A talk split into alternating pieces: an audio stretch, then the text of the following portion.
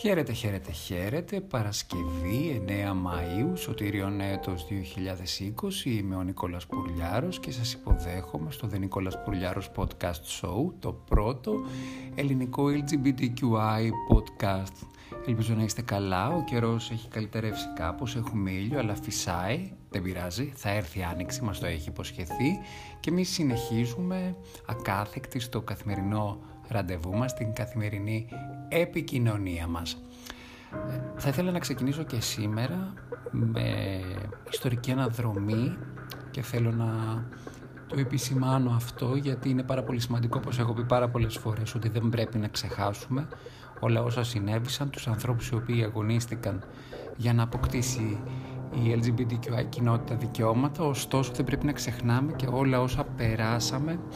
Πέρασαν κάποιοι ε, μεγαλύτερης ηλικία από εμάς όσοι θυσιάστηκαν για να μπορούμε σήμερα να έχουμε αυτή την εκπομπή, να έχουμε αυτό το βήμα ελευθερίας, να μπορούμε να αγαπάμε ελεύθερα το σύντροφό μας, τη σύντροφό μας και να πορευόμαστε στη ζωή αισιόδοξα, με κέφι, με χαρά, με ψηλά το κεφάλι όπως πρέπει και δικαιούνται να το έχουν όλοι οι άνθρωποι ανεξαρτήτως της ερωτικής τους ταυτότητας. Η ιστορική αναδρομή λοιπόν σήμερα μας ταξιδεύει στη Νότια Αφρική όπου από το 1971 έως το 1989 αποκαλύφθηκε πρόσφατα ότι γινόντουσαν πειράματα θεραπείας ενάντια στην ομοφιλοφιλία. Όπως έχω διαβάσει σε μία έγκυρη μελέτη που έγινε για ε, ένα μέσο μας ενημέρωση στη Νότια Αφρική, επισήμως το κράτος του Apartheid μέσα από τις στρατιωτικές του υπηρεσίες είχε υποβάλει ομοφιλόφιλους άνδρες σε διάφορες βασανιστικές θεραπείες προκειμένου να τους κάνει περισσότερο άνδρες, να έχουν περισσότερη ε, ρόμη κατά τα δεδομένα και το μυαλό των ανθρώπων που διαχείριζαν τις ε, στρατιωτικές υποθέσεις στην Νότια Αφρική. Έτσι λοιπόν, ομοφιλόφιλοι άνδρες οι οποίοι καταταγόντουσαν στο στρατό περνούσαν από διάφορες θεραπείες έτσι ώστε να γίνουν ξανά τεροφιλόφιλοι. Το ηλεκτροσόκ, το οποίο το έχουμε ακούσει πολλές φορές που έχει συμβεί και στην Αμερική και σε άλλες προηγμένες κοινωνίες, ήταν το πρώτο στάδιο. Βασανιστικό, αλλά είχαμε μία ιδέα, ξέραμε περί τίνος πρόκειται. Ήταν το γνωστό, προβάλανε μία φωτογραφία ενός γυμνού άνδρα και με διοχέτευση υψηλής τάσης ρεύματος προσπαθούσαν να σε κάνουν να συγχαθεί στην εικόνα την οποία έβλεπες, έτσι ώστε να σταματήσεις να έχεις ερωτικά συναισθήματα, να έχεις ορμές, να ερεθίζεσαι με την εικόνα ενός γυμνού άντρα. Το δεύτερο στάδιο ήταν ο χημικός ευνοχισμός, δηλαδή ομοφυλόφιλοι άνδρες καταδικαστήκαν στο να μην έχουν καμία ερωτική ζωή, να μην έχουν αισθήσει, να μην έχουν καμία διάθεση για ερωτική επαφή με χημική θεραπεία και το τρίτο στάδιο ήταν η χειρουργική επέμβαση. Υπήρχαν κάποιοι οι οποίοι δεν ανταποκρίθηκαν κατά κύριο λόγο στην πρώτη, στο ηλεκτροσόκ, οπότε τους τιμώρησαν με το να τους κάνουν υποχρεωτικά αλλαγή φύλου.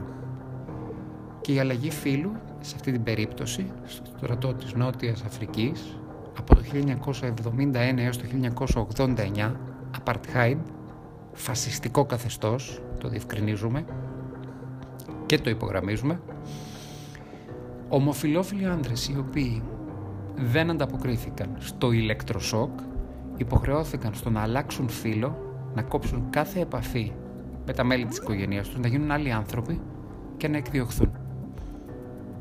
Θεωρήθηκαν άχρηστοι στο να υπηρετήσουν στο στρατό, οπότε θέλοντας και μη, τους άλλαξαν φύlo και τους στρίμωξαν σε μια καινούργια ζωή για την οποία δεν ήταν καθόλου μα καθόλου προετοιμασμένοι. Η μόνη λέξη που περνάει από το μυαλό μου είναι, τραγι... είναι η λέξη τραγικό. Και δυστυχώς, ακόμη και σήμερα, ακόμη και στη δική μας κοινωνία, υπάρχουν άνθρωποι οι οποίοι πιστεύουν ότι αν ένας άντρας είναι ένας περήφανος ομοφυλόφιλος άνδρας, είναι θηλυκό. Λες και τα θηλυκά είναι υποδιέστερα. Είναι, δεν είναι ρωμαλαίος. Λες και η γκέι κοινότητα δεν χρειάζεται να παλέψει, οι γκέι άνδρες, αλλά και γενικότερα η LGBTQI κοινότητα δεν πρέπει να παλέψει. Με τα ίδια πράγματα πρέπει να παλέψει ένας ετεροφυλόφιλος. Δεν θα το σχολιάσω περαιτέρω. Είναι προς γνώση και συμμόρφωση, μαθαίνουμε όλοι, μαθαίνουμε και οι νεότεροι Δεν ξεχνούμε την ιστορία, το ότι έχει περάσει το LGBTQI κίνημα, το ότι πέρασαν κάποιοι πριν από εμάς, έτσι ώστε εμείς σήμερα να είμαστε ελεύθεροι και να εκφραζόμαστε ανοιχτά. Δεν ξεχνώ.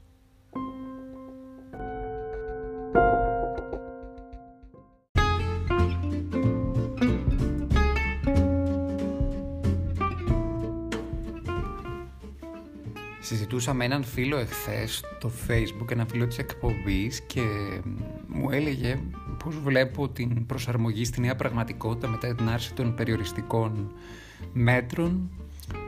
Η αλήθεια είναι ότι πρέπει να, να προσαρμοστούμε σε μια νέα πραγματικότητα η οποία δεν είναι και ακριβώς ίδια με αυτήν που είχαμε πριν μου εκμυστρεύτηκε ότι έχει πάρα πολύ μεγάλο άγχος και αλήθεια είναι ότι αυτό έχω να πω ότι από τότε που ξεκίνησα το podcast, το The Nicolas Πουρλιάρος Podcast Show, μου το έχουν πει αρκετά LGBTQI πρόσωπα ότι φοβούνται το επόμενο βήμα, το σε τι κατάσταση ε, θα μας βρει όλους.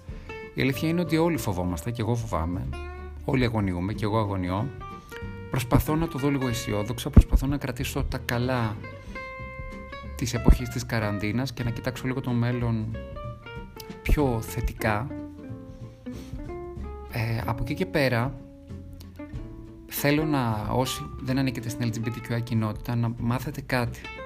Δυστυχώς τα LGBTQI πρόσωπα έχουν περισσότερο άγχος από εσάς λόγω του γεγονότος ότι ζήσαμε για αρκετά χρόνια σε καραντίνα κρύβοντας ένα πολύ σημαντικό κομμάτι του εαυτού μας, το οποίο καθορίζει και την προσωπικότητά μας, είναι ένα κομμάτι το οποίο το κρύβαμε και μας ταλαιπωρούσε και δεν είχαμε τα ίδια δικαιώματα με εσάς, τα έχουμε ξαναπεί αυτά, έχουμε περισσότερο άγχος από εσάς. Οπότε να ξέρετε ότι έχουμε μια εξτρά δυσκολία να αντιμετωπίσουμε. Παρ' όλα αυτά, οφείλω να ομολογήσω ότι όλοι είμαστε στον ίδιο παρονομαστή και ότι όλοι θα πρέπει να αγωνιστούμε για να παλέψουμε για την καινούργια πραγματικότητα. Και όταν ξέρουμε τι έχουμε να αντιμετωπίσουμε, είναι καλύτερο από το να μην ξέρουμε τι έχουμε να αντιμετωπίσουμε. Επειδή αυτή η εκπομπή, όπως σας έχω πει, πορεύεται με χιούμορ και συγκίνηση και χωρίς παροπίδες, δεν μπορώ να μην σχολιάσω το πολύ συγκινητικό βίντεο που κυκλοφόρησε και έγινε viral της μητέρας ε, γάτας, η οποία πήρε το γατάκι της στην Τουρκία το οποίο ήταν άρρωστο και το πήγε σε μια κλινική. Η μητέρα γάτα αυτή είχε αντιληφθεί ότι σε αυτό το μέρος θεραπεύουν τους αρρώστους και πήρε με το στόμα της το γατάκι της και το πήγε εκεί να το κάνουν καλά. Οι γιατροί και το νοσηλευτικό προσωπικό την είδαν συγκινημένοι, πήραν το γατάκι από το στόμα της και τη βάλανε δίπλα, τους παρακολουθούσε, ακολουθούσε και παρακολουθούσε και φρόντιζε το παιδί της, ήταν έτοιμη να επιτεθεί αν έβλεπε το, το γατάκι της κινδύνευε. Οι γιατροί ειδοποιήσανε τον ε, κτηνίατρο. Το γατάκι έγινε καλά και αυτή η ιστορία καταγράφηκε στο ίντερνετ, στο, στο, στα βίντεο και κυκλοφόρησε στο ίντερνετ και είναι μία από τις πολύ ωραίες αναμνήσεις που θα έχουμε αυτή την περίοδο. Κατά τα λοιπά η Τουρκία περνάει πολύ δύσκολα οικονομικά, την αγάπη μας τους ανθρώπους οι οποίοι ταλαιπωρούνται εκεί, το ξέρω μας χωρίζουν κάποια πράγματα αλλά δεν είναι ώρα να βάλουμε διαχωριστικές ε, μπάρες για ιστορικοπολιτικούς λόγους. Φυσικά και δεν αρνούμε το ότι υπάρχουν προβλήματα στις σχέσεις, αλλά ας δείξουμε την ανθρωπιά μας γιατί είναι μια δύσκολη περίοδο με την πανδημία και ε, δεν πρέπει να δυναμητίζουμε, εμείς τουλάχιστον, να στο κάνει η άλλη πλευρά, ε, τις σχέσεις, δεν πρέπει να βάζουμε φωτιά. Ο Ερντογάν εξακολουθεί και επιτίθεται στην LGBTQI κοινότητα, εδώ θα θυμώσω και εδώ θέλω να βάλω φωτιά να δυναμητήσουμε τις σχέσεις μας με τους φασίστες οι οποίοι δεν μπορούν να συμπεριφέρονται κατά αυτόν τον τρόπο. Ο Ερντογάν βγήκε και δήλωσε δημοσίως ότι δεν πρέπει να επιτρέπετε στα παιδιά σας που βρίσκονται στο δημοτικό ή είναι πιο μικρά τέλος πάντων να ζωγραφίζουν στα μπλοκ εχνογραφίας τους και ζωγραφικής ουράνια τόξο γιατί αυτό θα τους κάνει γκέι. Ασχολίαστο. Επιπλέον θα ήθελα να πω ότι χάρηκα πάρα πολύ που το τελευταίο καιρό βλέπω μία σειρά που λέγεται New Girl. Είναι παλιά, ξεκίνησε το 11, τελείωσε το 18, εγώ τη βλέπω καθυστερημένα, όπου βλέπω κάτι που μου αρέσει πάρα πολύ. Είδα μία ηρωίδα, μία λεσβία γυναικολόγου, η οποία είναι ένα guest star, είναι μικρός ρόλος, δεν είναι πρωταγωνιστικός, η οποία παρεμβαίνει στην πλοκή της σειράς και σώζει έναν από τους ήρωες για υγειονομικούς λόγους. Δεν έχει πολύ μεγάλη σημασία να σας εξηγήσω την πλοκή. Αυτό που έχει σημασία είναι ότι όλο ένα και περισσότερο στην τηλεόραση και χαίρομαι που το βλέπω ότι αυτό ισχύει από το 2011 υπάρχουν LGBTQI πρόσωπα τα οποία έχουν καθοριστικό ρόλο και συμβάλλουν θετικά σε μία εξέλιξη. Όχι ότι αυτό πρέπει να αποτελέσει αγιαστούρα, αλλά όχι δηλαδή ότι και καλά πρέπει για λόγους ποσόστοσης, για λόγους politically correct να βάλουμε και αυτό και εκείνο και τα άλλο. Ωστόσο, είναι σημαντικό το ότι η πλειονότητα των τηλεοπτικών σειρών στην Αμερική έχουν ανοιχτεί και δίνουν τη δυνατότητα να ταυτιστεί με κάποιους ήρωες. Όπως είπαμε και στο This Is Us και το A Million Little Things και τώρα σας αναφέρω το, το A New Girl και σε πολλά άλλα. Είναι σημαντικό το ότι υπάρχει εκπροσώπηση είναι σημαντικό το ότι υπάρχει ορατότητα και δεν θα το θα σταματήσω να το λέω χάρηκα πάρα πολύ αυτή την περήφανη λεσβία γυναικολόγο η οποία βοήθησε τον πρωταγωνιστή και μ' αρέσει πάρα πολύ αυτή η σειρά για τον ίδιο λόγο που μου αρέσουν αυτού του είδους οι σειρές επειδή είναι μια κοινότητα φίλων που στηρίζει ο ένας τον άλλον. Περνάνε μια δυσκολία με έναν φίλο τους που φοβούνται ότι μπορεί να έχει καρκίνο τελικά δεν έχει και στο τέλος μαζεύονται όλοι μαζί για να πάνε μια βόλτα και από κάτω ως μουσικό χαλί ακούγεται το μουσικό χαλί το οποίο θα χρησιμοποιήσω και εγώ τώρα από μια λατρεμένη ταινία δική μου, τη ζωή της Αντέλ με δύο υπέροχες λεσβίες να πρωταγωνιστούν.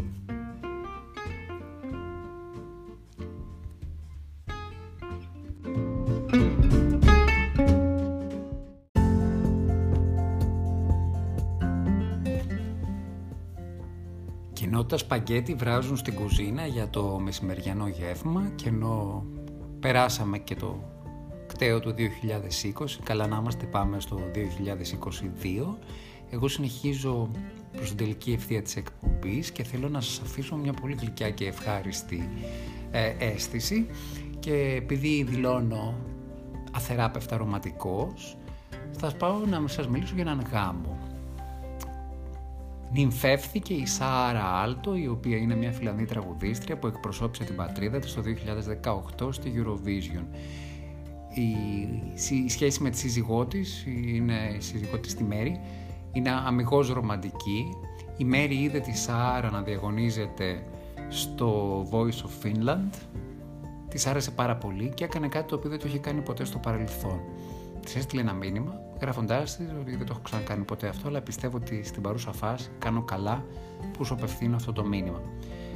Η σχέση δεν ξεκίνησε αμέσως, γνωριστήκαν ένα χρόνο μετά, όταν η Σαάρα έκανε ε, συναυλίες σε όλη τη χώρα, ερωτευθήκαν παράφορα, πλέον είναι και σύζυγοι, υπάρχει και το θεσμός του γάμου στη Φιλανδία επίσημα πια η Μέρη έχει γίνει και η μάνατζερ της Άρα, οπότε πλέον είναι μαζί και στη δουλειά, είναι μαζί και στη ζωή. Και είναι και έτσι πολύ αισιόδοξες και χαρούμενες ότι αυτό, η ζωή και η δουλειά δεν θα τις φθείρει, δεν θα φθείρει την ποιότητα της αγάπης τους.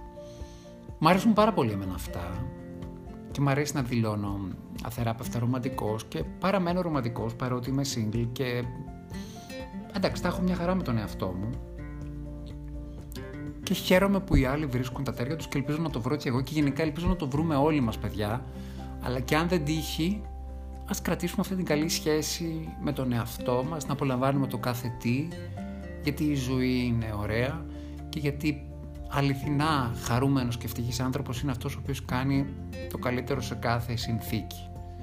Ωστόσο, εγώ θέλω να γιορτάσω το γάμο της Σάρα και της Μέρη και θα το κάνω με ένα τραγούδι αισιόδοξο που μου αρέσει και εμένα πάρα πολύ. Πριν σας αποχαιρετήσω και κλείσω, θα ήθελα να πω ότι είμαι πάρα πολύ συγκινημένος από την αγάπη σας, είμαι πάρα πολύ συγκινημένος από την επαφή που έχω με τον κόσμο. Με ρωτάτε ξανά συνέχεια για το βιβλίο, θα σας το πω άλλη μια φορά.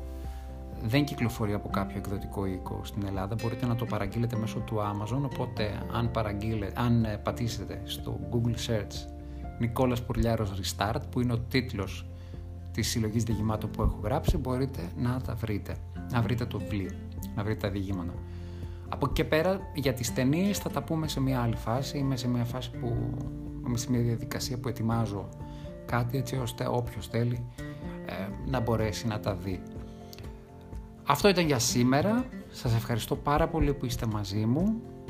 Θα το αναφέρω ξανά, με ακούτε στο Anchor όπου μπορείτε να βρείτε και τις μουσικές μας φίνες, με ακούτε στο Radio Public, στο Breaker, στο Applecast, στο Google Podcast, στο Pocketcast και φυσικά στο Spotify. Είμαι ευτυχής που έχουμε αυτή τη γέφυρα επικοινωνίας και μπορούμε να τα λέμε. Νικόλας Πουρλιάρος Podcast Show, το πρώτο ελληνικό LGBTQI podcast. Σας χαιρετώ τα λέμε αύριο με μερικά ευχάριστα νέα, ελπίζω. Σας φιλώ.